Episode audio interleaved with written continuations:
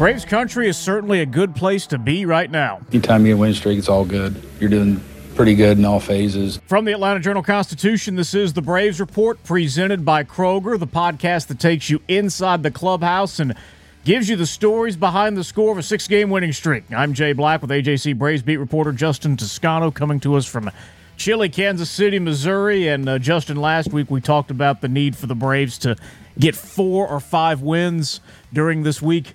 They got them all.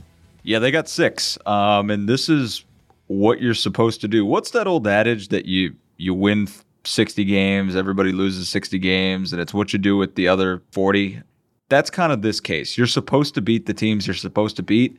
They did that, and now it's on to a team that they struggled against. We'll see how it goes, but right now, this was a very good week, all things considered. But it feels the Reds series going into that and then leaving the Royals series feels like two different weeks. All right, coming up, we will talk about how the Braves use their incredible depth to pull off this six game winning streak, what Vaughn Grissom learned during his short stint in AAA, the historic pace that the top of the Braves lineup is on, why one of the Braves' best is going to be back this week, and we'll answer your questions in the Ask Justin segment. This is your first time listening to the show. Welcome aboard, and please make sure you follow us on Apple, Spotify, or wherever you get your podcast so you never miss an episode. This is the Braves Report from the Atlanta Journal Constitution presented by Kroger. And did you know Administrative Professionals Day is coming up in a couple of weeks? It's April 26th. And if there's someone in your life that you need to celebrate, Kroger has you covered with everything from greeting cards, gift cards, and more. So visit your local Kroger store or go to Kroger.com today. Ocean breeze, tropical beach, pina colada. You can buy an air freshener to make your car smell like you're in an oceanside paradise. Or, better yet, you can point your car toward Daytona Beach and come experience the real thing. Visit DaytonaBeach.com to discover all there is to see, do, and enjoy along the world's most famous beach, Daytona Beach, Florida. Beach on.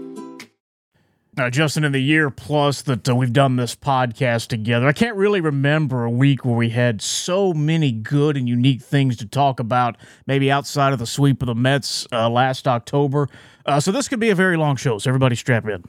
Yeah.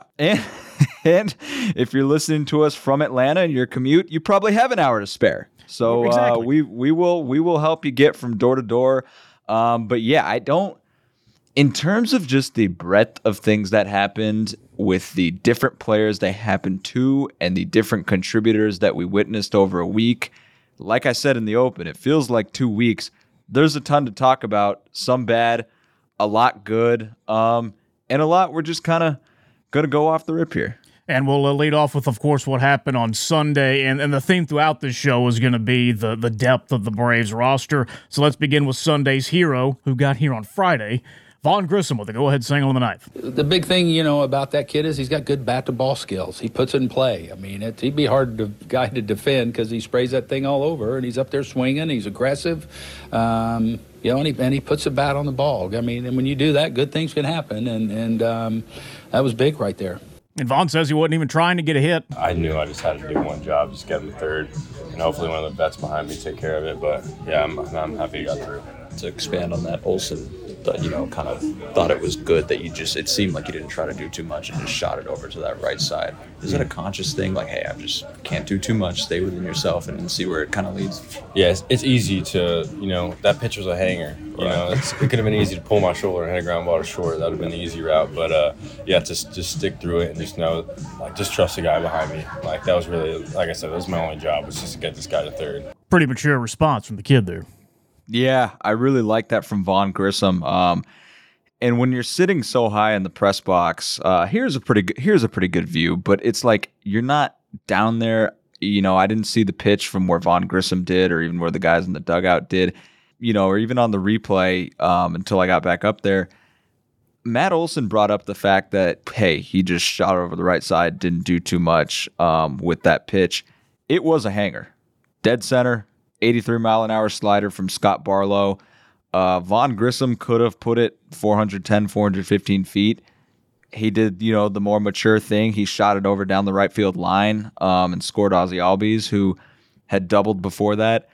I think that's really, really good. I mean, obviously Vaughn is known for his bat to ball skills, um, and that that's something that's going to help him stick. Uh, he's a tough out. He doesn't strike out a lot. This is a guy who, when he came up over 40 plus at bats, had only struck out four times um, before the team recalled him.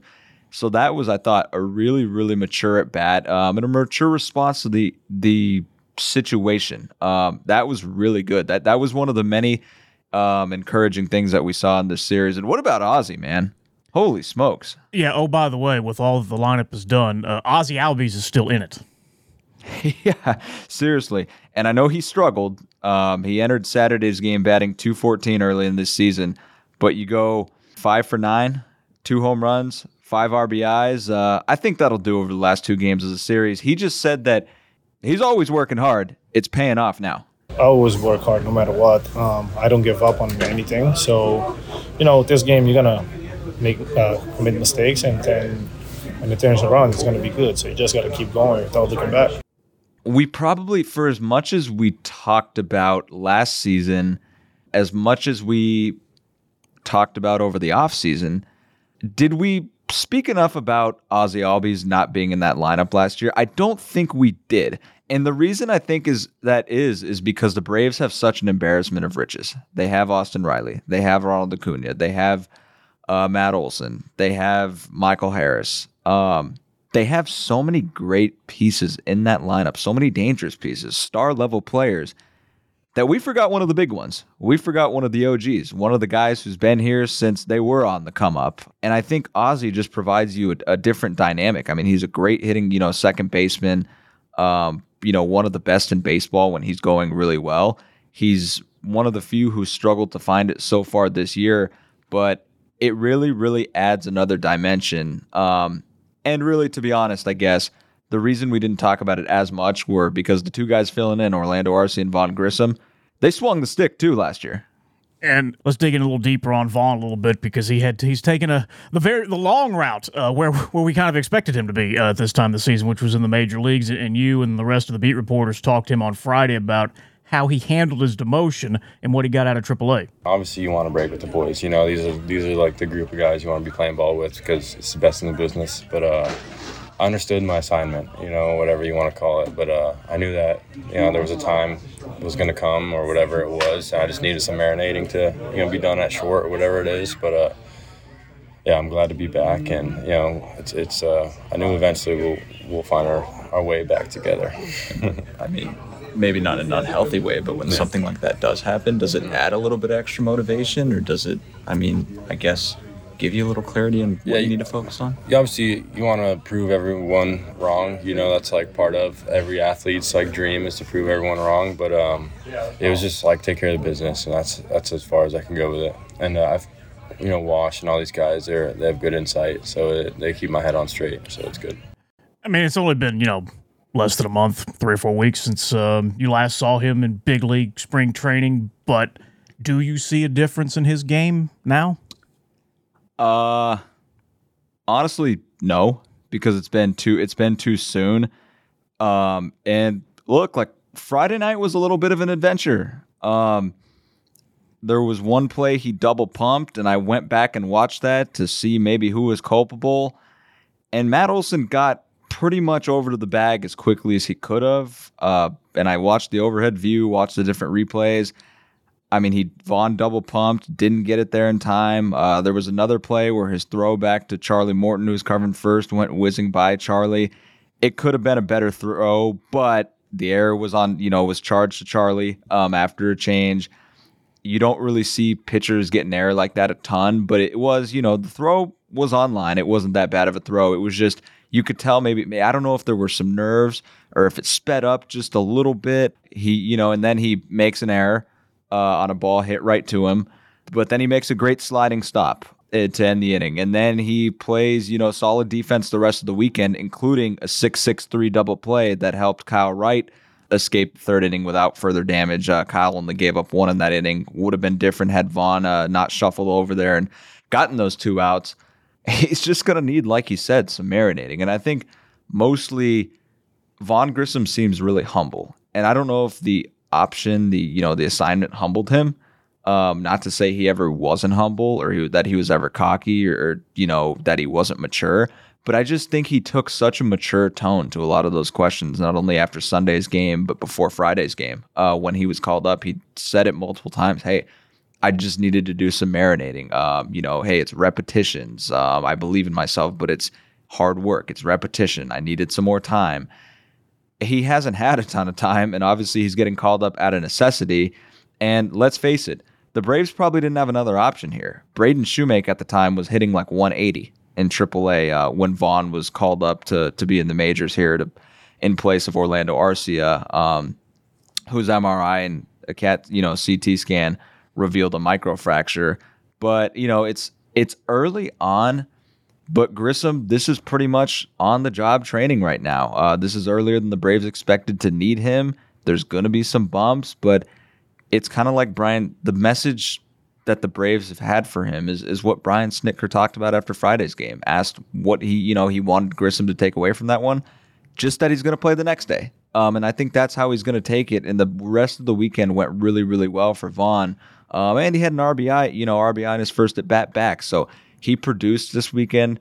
We'll see if the you know the defense kind of rounds uh, into form a little more. Um, but you could have worse options filling in at shortstop by a lot. How long is Grissom going to be filling in? How bad is Arcia's injury? That's the Braves didn't release a timeline. It's tough. You never know. Uh, he shouldn't need surgery after 10 days or so. They should be able to reevaluate him again and see kind of where he's at, how he's progressing, how he's healing. Um, but with a microfracture, you never never know. And Brian Snitker didn't want to speculate on that. Um, everybody heals differently. That's very true. Um, but you know, so who knows how long it's going to take? Uh, but until Arcia is back, it'll it'll be Grissom.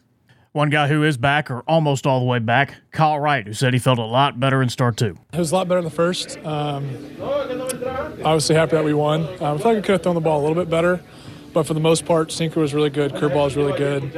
Um, Got to continue to be a little bit better against lefties. Um, but I think for the most part, thought we threw the ball pretty well. Defense made some nice plays and um, was able to be fairly efficient for the for the most part, besides the one inning. But um, overall, pretty happy with it. Especially the, those first two innings, that was the guy that we expected. Hundred percent. Um, and you looked at some of the batters. Look at some of the swings they were taking, man. Guys like a guy like Salvador Perez, getting him, I think, two straight pitches, two straight curveballs that actually dipped below the zone.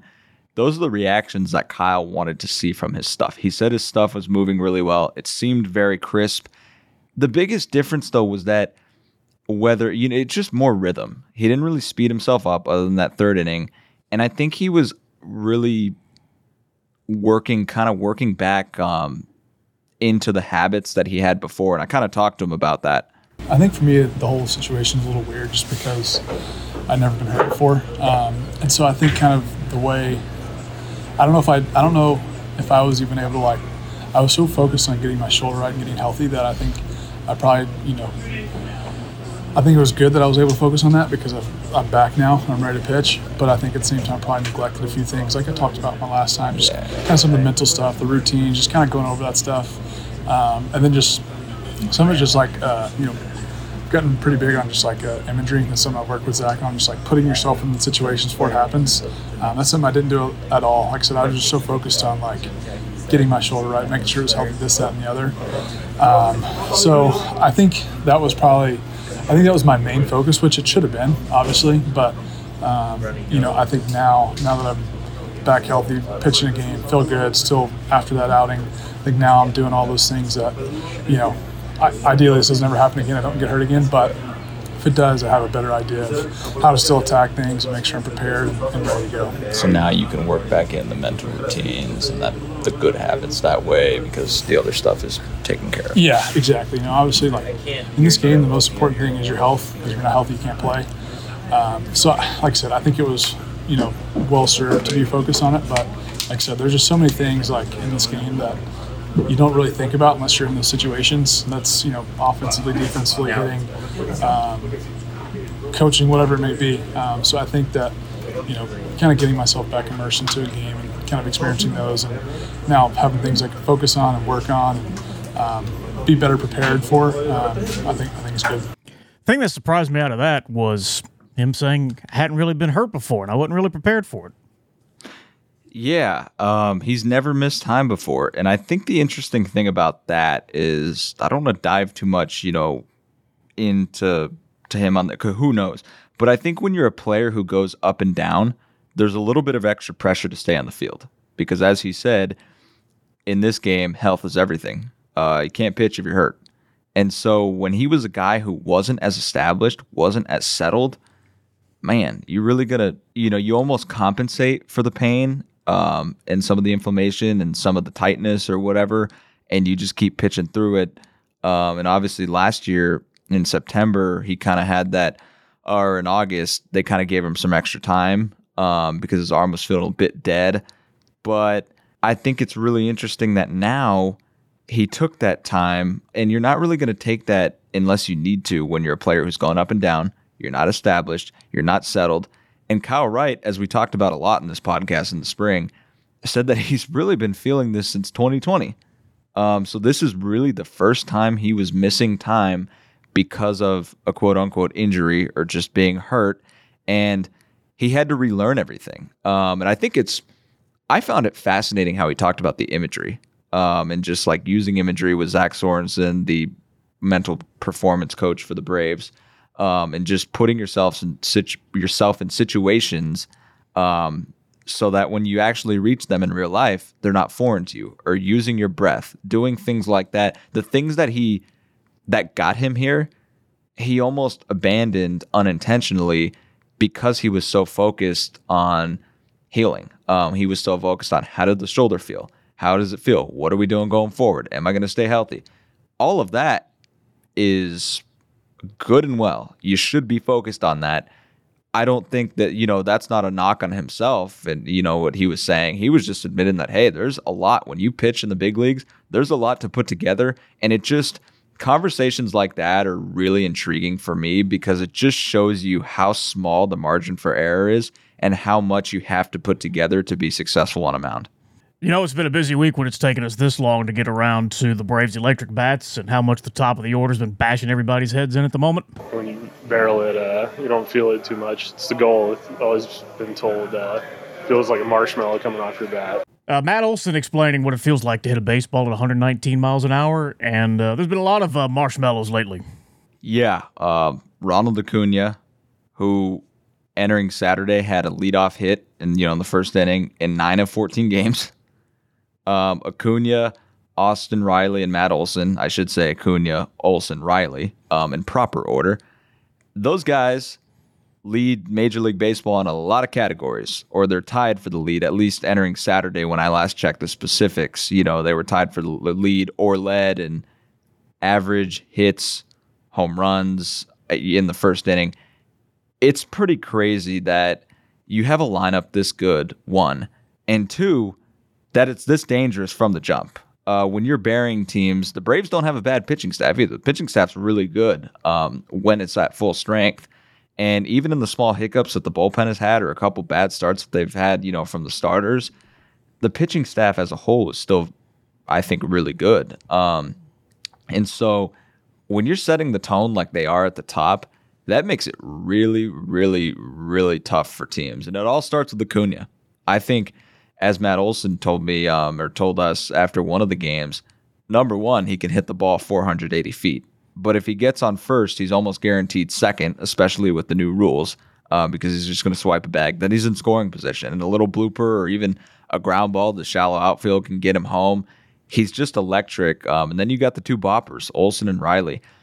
This has got to be, it's in the top three top of the lineup trios in baseball, I think. And when it's going like this, it's the best. Uh, just because you've got two home run hitters and guys who can spray it everywhere. Like a guy like Matt Olson uses the whole field. Um, Austin Riley is is just on one right now. I mean, he's just really on fire. This could not have been a better start for the top of the Braves lineup. Um, and when those guys are going early, as they've been so good as they have in the first inning, it's really, really tough for teams when you get out there, you take your first at bat, and you're already down 2 0, 3 0, even 1 0. 15 first inning runs, seven first inning homers, and the Braves are 8 0 this season when they score in the first inning. Yeah, that'll do. Uh, 15 first inning runs in 16 games. Uh, that's that's that's pretty good. I know there's a couple crooked numbers in there, but when you're starting that early, um, that's really good. I for for as much as we talk about the Braves being a team that never says die, um, a team that is never out of a game, how they fight, scratch, and claw to the end, as Brian Snitker said today, how it's always a tough 27 with these guys. They start. They've been starting really, really early. They haven't really needed No. a lot of those late game heroics. I mean, they've made it interesting when they've been down at times, but man, I mean, they've just it's almost felt like a familiar formula, like a, just a familiar script in terms of scoring in the first or second or third inning, um, and kind of holding on from there. And it's it's weird because last year we had we covered so many great games and so many nail biters. This year, I, I know some of it's because they played the Nationals, Reds, and Royals to this point. But this year, and I guess that Red series was really interesting, and those are some great games they ended up being. But a lot of these games haven't felt awfully close, and that's really strange because it that I think that just goes to show how good the team is and how deep the team is. And do you know who is leading the team in OPS? It is None of the first three guys you mentioned. no, it's uh hold on. Hold on. It would have to be it's Murphy. It is Sean Murphy. Remember Yeah. that time when people were complaining to us about Sean Murphy? Those days are over. every year you can go on social media and you can take like a bunch of posts and you can package them and you can show them to the rest of the world as the cautionary tale of social media and why it can be so heinous sometimes. People were getting on Sean Murphy after a bad series in Washington, three games. It, it just, they were on him after a game and a half just because he had a rough opening day. The numbers on him are just ridiculous. I mean, to this point, like I, I just think I looked it up yesterday, and at, at after yesterday's game, his last six balls in play had been put in play at over hundred miles an hour. Um, and I mean, he opened the season three for twenty over his first seven games, and then was nine for nineteen. Uh, so that'll play. And then I'm just gonna read hat tip to the Braves PR team um, for these great game notes. Can I just read these, Jay? These are insane. You can read the game notes, yes. Okay. Each of Murphy's last 10 hits entering Sunday had gone for extra bases. Oh, I guess, did he have a hit to the. Okay, I think that one still stands. Each of Murphy's last 10 hits had gone for extra bases, um, dating to April 6th. Seven doubles and three homers during that streak. That streak of 10 consecutive hits for extra bases is the longest run of consecutive extra base hits in Atlanta history, so since 1996 and that tied the mark set by Gary Matthews Sr. in 1979, and he had 10 in a row from June 17th to 23 of that year. So Murphy is one off. Um, only one player in Braves franchise history, so since the 1900, uh, the modern era, has a longer streak, and that's Wally Berger of you know Berger, the Boston Braves. He had 12 consecutive extra base hits. Uh, the last player in baseball with at least 10 consecutive extra base hits was. Do you want to take a stab at this one? He's kind Uh, of a star. I, I, re- I read the game notes, so I now know the answer. Go ahead. Oh, okay. All right. It's Alex Bregman, 11 in August of last season. And the last catcher was, man, Dustin Garneau. I wouldn't have thought that the last catcher to do that would be so soon, 2021. I, w- I would not have expected that either. But here's what uh, I re- was really impressed with what Murphy told you about how this hot streak's going. Uh, that's nice. Um, uh, yeah, getting hot's always good, but uh, doing it early um, and just showing the rest of the guys, you know, that you, you, you belong with them and you know you're here and you can help. So, um, yeah, going well right now. Uh, just trying to stay consistent and keep it going. Any adjustments you can point to or anything that's working particularly well right now? Nope, no adjustments. Just same guy. I'm just doing what I was doing earlier, but I'm just doing it better right now. The reason that was kind of hard to hear is he's kind of mumbling because this is no big deal. This is what he expected. Yeah. Um, I even asked him because Matt Olson had something really good on Murphy from Friday night uh, where he said that, hey, you know, basically saying he knows how it is. The first couple weeks of the team, you feel a little bit of that added pressure uh, when you're coming into a new environment to perform pretty quickly. And Matt Olson said he didn't realize it at the time, but he started to once he reflected on the season. And so basically, he said, hey, once Sean Murphy had that game on Monday with the walk-off homer, you know, to win over the Reds, he said that that was kind of his coming out to Atlanta party. Um, and I asked Sean Murphy about that, like, hey, was there a little added pressure? And he he said that honestly, no, there wasn't. Um, he said that he's just tried to be the same guy, eliminate, not pay attention to the external pressures, um, and just keep doing what he's doing, and hopefully it falls into place. That clip we just played of Sean Murphy, that's Sean Murphy. Like, great guy, super nice in my dealings with him, really complimentary of his teammates. But when he's talking about himself, super humble, just another day's work, just wants to do his work and play ball.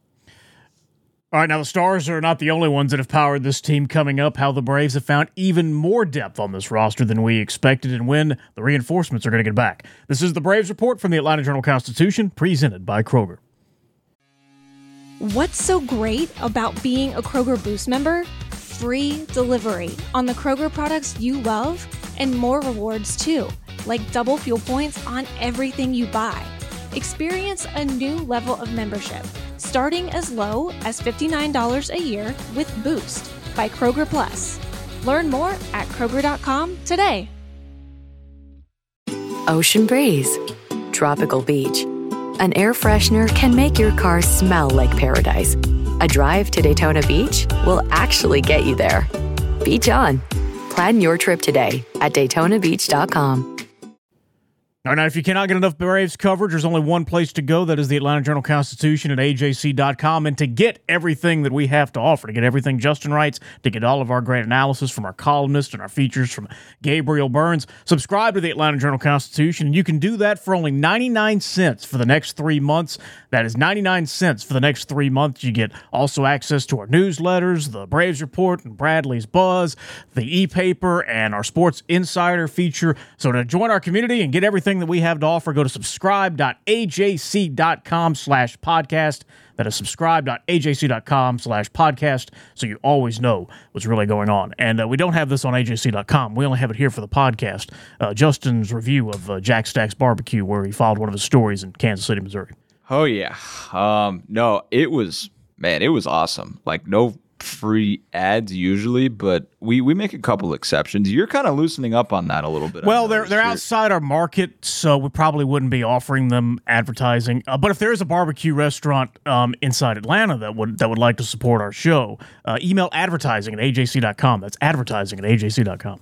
And okay, if you do that, I won't even care how the food is. Uh, no, the Jack Stack was Jack Stack is great. Um, I'm a sucker for smoked sausage. I love burn ends. These are the best burn ends I've ever had um, at Jack Stack. Uh, and they give you some pickles on the side. That's nice. I'm not a huge pickle guy, but I feel like it works with barbecue. The hickory pit beans were good. I opted for one of the days. I opted for I had lunch with Mark Bowman, our colleague who works for MLB.com, and we went to Jack Stack. One of the days I had this like roasted garlic butter broccoli, like as a side. It was man, I, I. It takes all the I- health benefits out of bar- uh, bro- broccoli. It sounds like.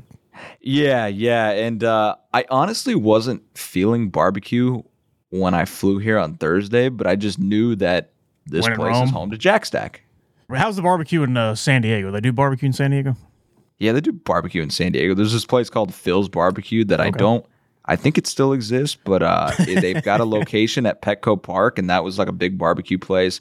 But man, I we can't say the name of this place I go to on the podcast because it's like a bad word in Spanish. Not like a bad word, but it's like, but it's like it. there is this place downtown in the Gas Lamp that I am very excited to go to because I don't know if a lot of people know this about me on this podcast, but I love rolled tacos. And like when I go home to San Diego or like visit my parents, I'll always get taquitos. And like for a week at home, I might eat like 40, 45 taquitos. Like for like seven days, six days. Like I get like I I it is all I eat. Like I love it. It's incredible. So it's okay if we don't have, you know, a ton of barbecue in San Diego. You know, no we got a couple places that may be a little comparable to Jack Stack, but no, it's uh it's a Mexican food haven. So I'm I'm excited, and uh, I don't I don't usually get Mexican food like that. Um, so it's it's gonna be really fun. But man, even more fun is is that series. Holy smokes, two of them in April. Yeah, and and you know, remember we were talking back in spring training. You know, when Alex Anthopoulos, you know, made it very clear that when he set the opening day roster, he valued options over that opening day roster. Well, here we are, three weeks into the season. The Braves have already used 33 players. Yeah. Um, Michael Tonkin is still on the roster and has done a phenomenal job, you know, despite the home run he gave up today. Danny Young's pitching some innings for this team right now. Uh, Danny Bryce Young's kind of nasty, man. That's a wicked hook. Yeah, yeah. and Bryce Elder's look good, man. Bryce Elder has given up, I think it's eight earned runs over his last 50 and a third innings, dating to last August. I mean, he's been unreal. And then you've got Chadwick Tromp making a start, Jared Schuster, Dylan Dodd, and we mentioned Tonkin and Young. Um, Nick Anderson's been up when he was previously optioned toward the end of camp. It's a really big group, and my focus sometimes goes to the outfielders uh, because in camp, they brought in a lot of guys you were like, okay, like this is promising. But a group of outfielders doesn't matter if it's a group of bad outfielders. But the Braves don't have a group of bad outfielders. Like these guys are coming around. Like Pilar, um, in his spots, uh, has served whatever role they've needed from him.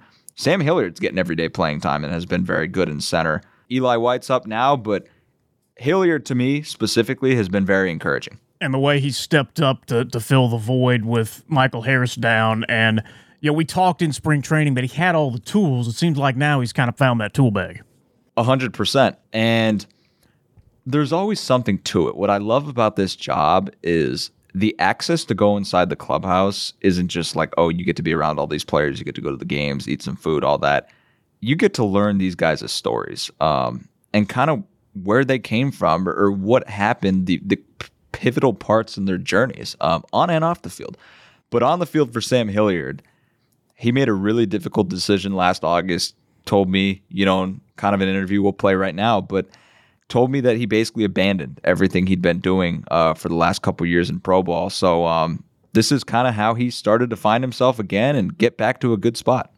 trying my best to have my brain get out of the way and let my body just be athletic and get into this the move and the position that felt most comfortable to me and um, and then kind of build off of that. So I feel like that's kind of where it started and just feeling more like an athlete in the box and being able to compete instead of there thinking about you know where my hands are, where my lower body's doing. Um, you know, I was never trying to consciously think about that, but I never felt truly comfortable in the box, and so it was it was kind of impossible to like free my mind basically. Well, what did it feel like? What was that moment like when it clicked and you kind of felt free? again? Yeah, it felt great. You know, it was in AAA, so it was like this is the big leagues. You know, pitching's a little bit different. It was, you know, I felt like it was going to translate, but I knew that that's probably going to be the thought of other people. Like, will it translate? Um, so it was definitely a good feeling. You know, a lot of pressure was off me at that time. I felt like you know, if there was ever a time I'm gonna, you know, if I'm gonna get sent down to AAA, like I'm gonna, I'm gonna do it my way. I'm gonna go out my way basically, and uh, you know, I'm really happy that I decided to make that decision because it's a, I've just been feeling better ever since. Was that like a thing where it's like, you know, obviously coaches are great, but sometimes, you know, if you go through the levels, there maybe are too many cooks in the kitchen and you get told this stuff and you're maybe, I guess you, is it like a thing where you kind of get away from, from what you're doing? Like after all this instruction, you kind of got away from maybe like what would help you most? Yeah, definitely. Um, I think, you know, every coach I've ever had had their had my best interest in mind. You know, I truly believe that, and they were trying to help me. And I certainly struggled the way I used to hit, and we made, we made some adjustments along the way. And it's course over several years, and we made some adjustments. They worked briefly, stopped working, and then uh, before you knew it, a year and a half later, I was like, I don't even feel like the same hitter anymore. I don't feel like myself.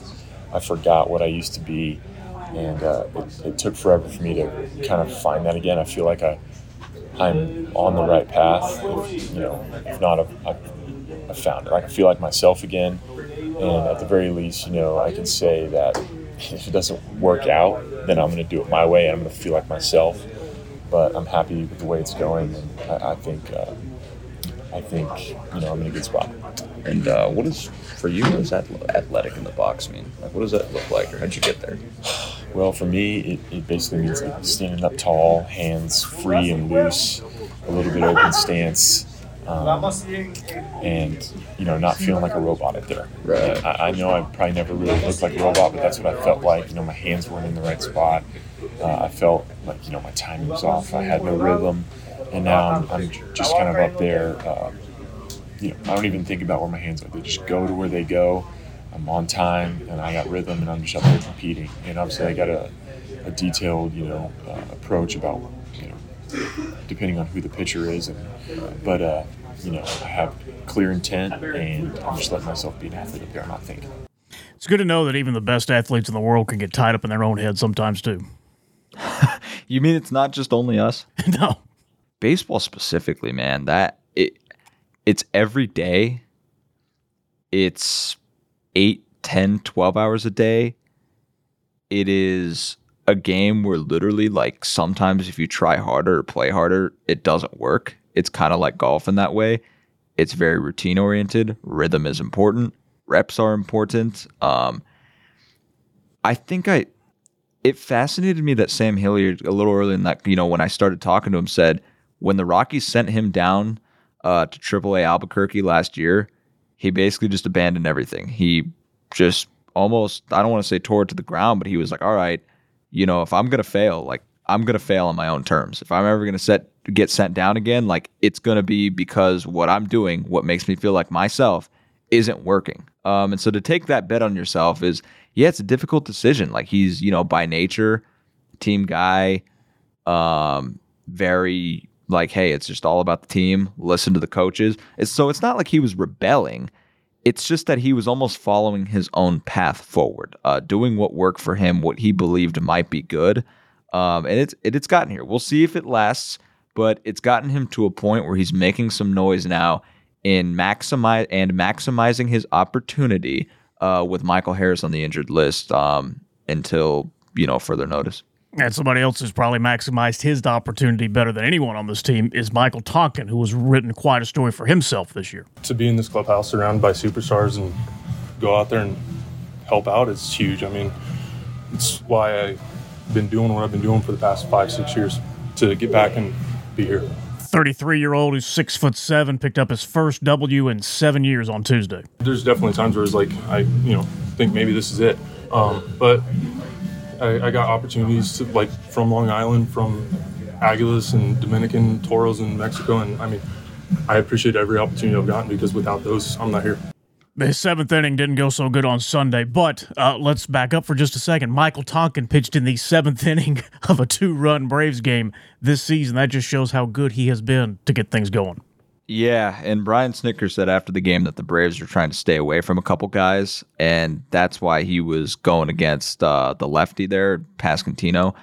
But I mean, honestly, and this is no disrespect to Michael at all, but it really seemed like maybe his stay with the big league team might be a little short. And the fact that it hasn't been has just been an incredible story of perseverance um, and a testament to how performance is king. They saw him perform in DC and they figured, you know what? Like, if he's going to pitch like that, we can't DFA him. We can't lose him. He's on this roster right now. It's like Jackson Stephens last year. You see these guys who they're out of baseball for a while um, and then they're back in and they make their mark. And Michael Tonkins, uh, that same guy, I think before this year, his last uh, major league game was 2017.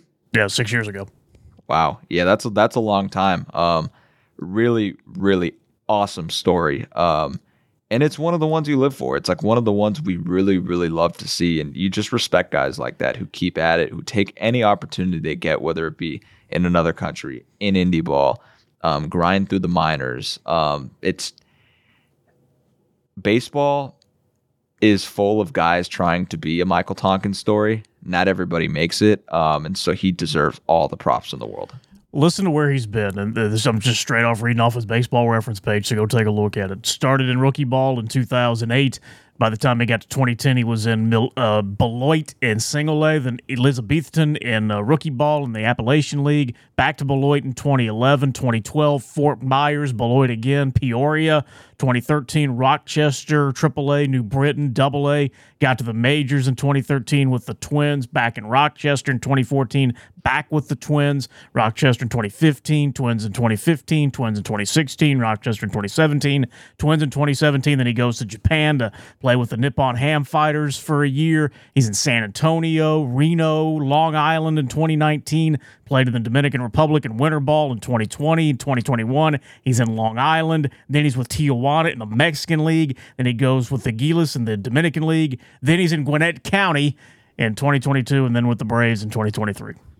Yeah, yeah. Um man, and I'll I'll take uh So I'll just let our listeners know that I'm going to take the hosting duties right now while Jay, while Jay goes and gets a glass of water after that one. That's That's, uh that's impressive, man. That's yeah, that's a really long list, man, and it's just this is such a brutal game that guys like you hear guys say it all the time. It will beat you down um year after year after year of doing it, especially he wasn't on uh he wasn't on chartered flights to San Diego and Kansas City and DC and uh St. Louis and anywhere. I mean, this is a guy who has paid his dues um you know and and then some and then really has gotten back uh to an opportunity that you know he really dreamed of um, and it's really really cool I, you just really respect him and um it's a feel good story uh, and it hopefully it shows kids that you know are younger or even players that are just younger you know even 25 year olds 26 year olds 27 year olds who are struggling or 22 year olds who are trying to make it up hopefully it shows all of them that it's possible um, and it can be done if you believe it enough and if you want to do it enough and to stick with it All right, now some of the reinforcements will be here on Monday. Max is back. Yeah, Max Fried returns, uh, and as Kyle Wright said, he's a winner, man. They uh, Kyle Wright said he leads us, we follow, and um, he's going to be back on the mound Monday after a left hamstring strain. Bryce Elder made three starts um, in his place, but theoretically, I mean, Max only really missed like two, you know, two of his starts because he was really like three starts, but because he was scheduled to start April 5th, April 10th, then if he stayed online here Sunday in Kansas City. So theoretically, he really only missed the minimum time on the injured list. He could have been activated today, Sunday. They'll activate him tomorrow, uh, Monday. And who knows what the roster crunch will be and who the casualty will be. But I think because he's got options, I think it's going to be Danny Young. Any update on Michael Harris? He hasn't started taking BP yet as of Saturday when we talked to him. He doesn't know what his timeline is, but it seemed like he said that he could probably play in the upcoming week um, at some point. So who knows if he's eligible Monday? But you know, don't expect. I wouldn't expect that because he hadn't you know started taking BP yet. But maybe by the next homestand, I, I think it might might be realistic. Going to be a measuring stick week for the Braves anyway, and uh, this past week has not gone as well for the Padres as it did for Atlanta. No, uh, they really scuffled, man. Um, they struggled. They lost three or four to the Brewers. Um, they lost two or three to the Mets, and one of those is a winnable game. And didn't really look great. Blake Snell hasn't been great. Juan Soto is very, very, very good, but is struggling. Manny Machado hasn't found it yet full time. They don't have a lot of guys in their lineup that are clicking at the same time like the Braves do. And the interesting part of this, Jay, is that when the Padres went to Atlanta, it was kind of this same deal. Braves were hot, Padres were kind of you know, kind of waiting to find it. The Padres take three or four, and then the Padres again are trying to, you know, find it a little, kind of lost their footing, and the Braves are hot. So we'll see what happens when they meet. But I'll tell you this, and don't read a ton into it, but I, I know that, you know, they've won six in a row. They've had consecutive sweeps. Multiple Braves players um, after the game here Sunday mentioned that, hey, we didn't play well against the Padres last time. They kind of took it to us. Uh, and so they're ready for that rematch. And then uh, Braves back home this weekend to get the world champs. That'll be a good one. Uh, that Houston team, holy smokes! I mean, to, we we were there and watched that hot Philly team, and when you're there, you're thinking, man, are these guys gonna lose? Like, are they unbeatable this October? Well, Houston hit the no hit those guys uh, in Philadelphia, and then won the World Series. Um, but the Astros are kind of struggling to find their footing right now because of some injuries. Yeah, so are the Phillies. Yeah, yeah, the Phillies. Oh my god. I mean, I I know they they were up big over the Reds today, but here's the thing, man. Phillies, holy smokes. I mean, they it looks like a disaster over there. Like it looks like a quintessential Philly 2018, 2019, 2020 unmitigated disaster. Luckily, it's early. They've got a ton of talent. They should find themselves and steady out a little bit. 14 runs against the uh, Reds on Sunday, 23 hits. So uh, took it to the Reds at least on Sunday. But now uh, let's get on to the Ask Justin segment where I answer Braves fans' questions on Twitter at. Justin C. Toscano. All right, uh, first up, and we got a few of these from Chris Woolsey. Will the Braves ever lose again? Everybody feeling confident after beating six in, or after winning six in a row. I 100, one- 162 and 0 is not in play, but 158 and 4 is still in play. Uh-huh. It's funny for the amount of things we've discussed, the injuries, uh, not playing well against San Diego, struggling a little bit against the Reds. Best record in the NL.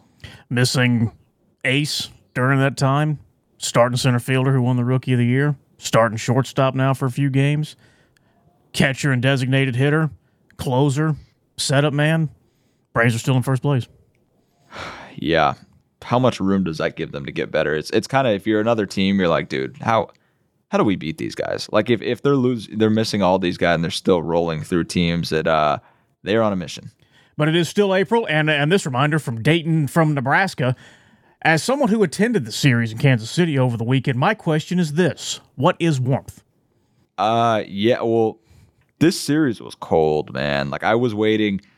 Kansas City is one of those places where the stadiums, um, and so Kauffman's right next to Arrowhead. Arrowhead's very cool. Uh, never been there for a game, but very cool from the outside. Cool architecture, but the stadiums are kind of out of the way of downtown. So it's one of those stadiums where you might have to wait 15 minutes for an Uber. Like I don't think I've waited under 15 minutes this weekend yet. And yesterday, man, after that game that was supposed to start at 3:10 started at 5:45 and I was out of there by 10 instead of, you know, 5:30. 40 degrees with the wind blowing 15 miles an hour. Mm. Oh my god, it, it almost reminded me why I love Atlanta so much. Next up from uh, Jorge Rosario Matzik. I don't think that's his real name.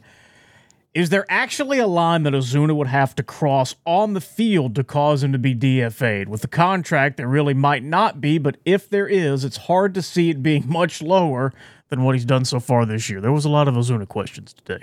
Yeah, I know. And I feel like we're going to answer these every single episode, which is totally fine. We're here to serve the people. I honestly think my gut says that there's no way they can let this last the entire this last the entire season. Hit below 100? Yes. So I think he wondered, Jorge wondered if it could get much lower. Yes, it could. If this or something close to it lasted into the middle of May toward June, I think you have to think about it if you're the Braves. Like, you have to be like, especially with the money you're making from the ba- battery, things like that. Like, I know Liberty Media controls all, but it's like, I think you have to think about it if it's really hamstringing the team. But it isn't so far. Like they're winning despite him. He's a guy who can hit for some power if he gets going. Will he ever get going?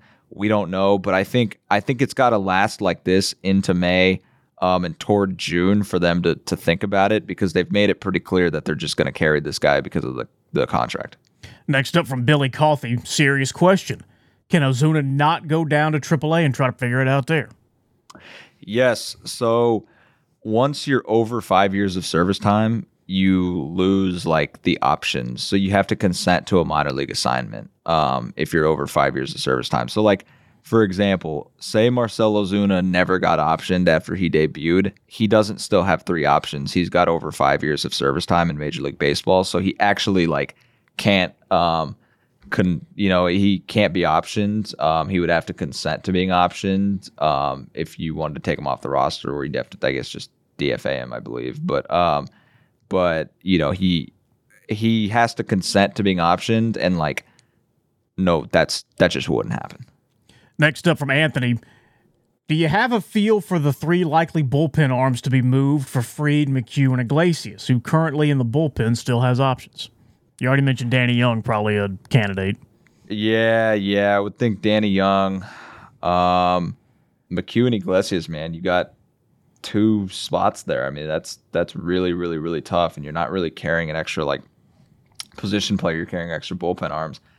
I think if Michael Tonkin doesn't produce like he has, if it goes down, if he gets a little, if you know, if it gets a little bit worse, then like he could be an odd man out because I just don't see like if you're pitching Nick Anderson in eighth inning situations, he's got options, but how do you send a guy like that down? Right. Um, I don't know though. He's got options, and they've shown they prioritize depth, so maybe they do. But if he's going to be a late inning reliever like he's been, um, at least when guys are injured, how can you send a guy like that down? Especially if a guy like Kirby Yates still hasn't found his footing. But I don't like this is my prediction, and you never want to wish like injury on anybody, so I, I'm not doing that. But look at how many of the things we've talked about have worked themselves out by different situations. Like I don't think the Braves will actually need to make three moves. And finally, from Benji Godwin, does it seem like it's a possibility for when Arcia is back healthy that Grissom stays up if he plays well, potentially getting some DH starts since his bat plays at this level, or split time with Arcia at short? Sure. Like if if they need it on the roster, like if somebody else goes down or something like that, and he was going to get majority of DH starts and, and a couple shortstop ones. But I don't really see the benefit. Like in terms, unless he's making a huge impact on the lineup, he's better off working on his defense in AAA, like becoming a better player and developing and being more well rounded. And I know they don't want him on the bench just to kind of rot. And like, it depends how long, right? Like if Grissom plays well for two months, then he might usurp Orlando Arcia as Arcia gets back going. You never know, you know, you never know. But Arcia didn't do anything to lose his spot. So if this is like a quicker thing, like I don't think they split time as much as Grissom just like going down and and kind of just keeping developing. I told you to be a little longer than normal, but uh, here we are with winners of the week. I mean, can you can you pick anybody else but Sean Murphy? hard hard to. Yeah, yeah, he's just had an incredible week. I already know I'm going to have to write that short story tomorrow and Monday when I get to San Diego about him being the NL Player of the Week. Is there anybody? Uh, I don't know, but it's got to be Murph. Um, man, he just had a great, great week. Uh, it's a testament to his hard work and his preparation. Speaking of Murph, uh, one of my options was um, the 1982 Braves. because go. they still have the record, thir- uh, tied for the record, a 13 game winning streak to start the season because the Rays lost on game 14. Uh, the, the uh, my, my pick will be uh, Rick Kranitz, Braves pitching coach, for what he did with Spencer Strider on Wednesday. Kind of got away from him for a little bit, and I think Cranny's visit was probably the best visit I've ever seen, and kind of, I think, you know, got him refocused on what he was doing. So I'll let Spencer take it from here on what was said. Yeah, I give credit to Cranny for coming out there and uh, saying some things to me that I won't repeat, and uh, I think that's that's what I needed to hear. So you know, that's the mark of a good coach is knowing when to really light the fire, and he he definitely does. And I really thought it was interesting what he said about his velocity. I'm aware of that. Some of what I've been struggling with is that I've been trying to pace myself and worry about going deep into the game and, and being economical, and that's not that's not what I do. So the, the what will what will allow me to do those things is competing as I you know with my strengths, and that's throwing with full intensity and um, being fully engaged uh, and aware every pitch, and I haven't been doing that. So that's my fault. Yeah, Spencer's is candid um, and really is uh, analytical as it gets. He really, really looks at himself that way, but he's got a good balance in terms of just going out and competing. And he knows that's, you know, what he needs to do is go out and compete. The way he's successful isn't by pacing himself, it's by going full bore, um, just going right at guys, attacking, throwing as hard as he can. Um, and we'll see if he makes that next adjustment, you know, that adjustment for his next start on uh, Tuesday in San Diego. But the best is yet to come for him. All right, so that's uh, where we will leave it uh, right there because Justin's got to head on over to uh, California, get ready for the big series against the Padres. So uh, thanks to everybody for taking part in our uh, survey. We're going to keep it in the show notes throughout the season. So anytime you got uh, something you want to tell us, go ahead and please fill it out. And also rate, review, follow, share, and tell all your friends and tell your enemies. We're having a good time here on the show. Yeah, we really are. We really are. So thanks everybody for listening and for allowing us to do this, supporting us we're to keep it coming. Um, as long as the weeks, you know, not all the weeks are to be as packed as this one, but there's no shortage of things to talk about. We'll, we'll pack them ourselves. All right. And if you uh, want to follow up on anything that we talked about here, uh, please check the show notes uh, for links to all of uh, Justin's stories. And we're back with you on Monday or when major news breaks here on the Braves Report from the Atlanta Journal Constitution.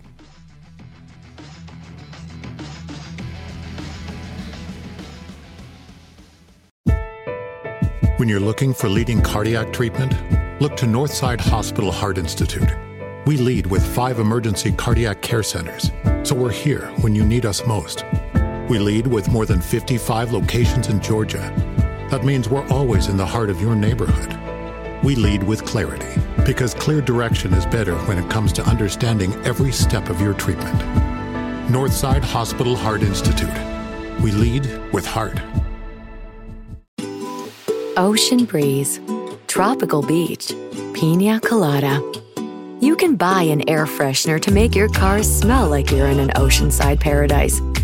Or, better yet, you can point your car toward Daytona Beach and come experience the real thing.